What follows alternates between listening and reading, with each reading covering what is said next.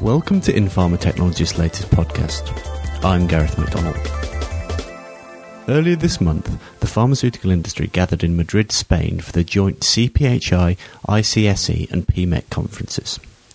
Added to the programme this year was BioPH, an event designed to cater for the rapidly expanding biotechnology and biologics manufacturing sector. I spoke with some of the key players attending BioPH to gauge their reaction about its focus on biologics and how it fits with the wider events focused on small molecules. My name is Gerber Molhuis and I'm with Octoplus in the Netherlands. We're a contract pharmaceutical development and manufacturing organization and we have our own uh, parenteral controlled drug delivery technology. Well, I think it is good to have the focus on biologicals. Um, I think it's still a bit early days to see whether that has a, needs a special pay, uh, place within ICSE or whether it can be more integrated in the in the overall trade uh, fair. But I think it's good to give special attention to biopharmaceuticals because they do have specific needs. My name is Hans Baumeister from Glycotope GmbH in Germany. Uh, our company is a company that develops and produces antibodies from the generic antibody to BioBetters glyco-optimized antibodies. This combination is new. I mean, there there's uh, already a, there are a lot of bio biopharmaceutical companies, of course, and uh, but but there's no fair like this where it's combined and uh, with the people coming here, trading people, and and uh, it's a very very interesting place. Others were less enthusiastic, suggesting that the drug industry's financial problems had meant that BioPH is off to a slow start.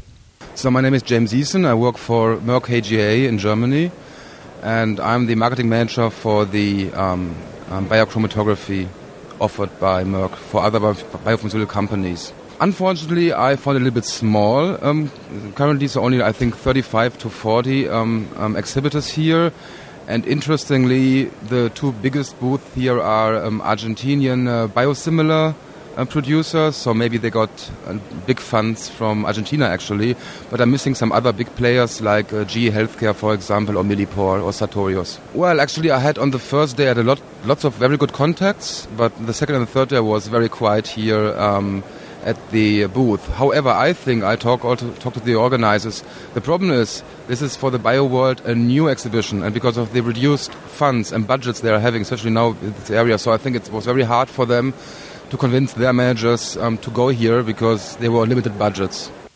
SCM Pharma's managing director Shirley Dan was more positive, predicting that BioPH will build in line with growing demand for biopharmaceuticals based contracting work. Whilst there's always going to be a market for small molecules, I think uh, there's so much R&D going on in the bio field um, that we feel that offering the filling for bioproducts is, is going to be a good strategy for the business. Um, we've had we've got the biologicals filling license, and uh, we know that there will be a need for that sort of service for clinical trials and um, you know early stage development. In summary, then, while it's still early days for BioPH, the overall reaction was positive, with attendees welcoming it as a platform while hoping for bigger and better things in the future. To keep up to date with these and other issues impacting the drug sector, visit www.inpharmatechnologist.com.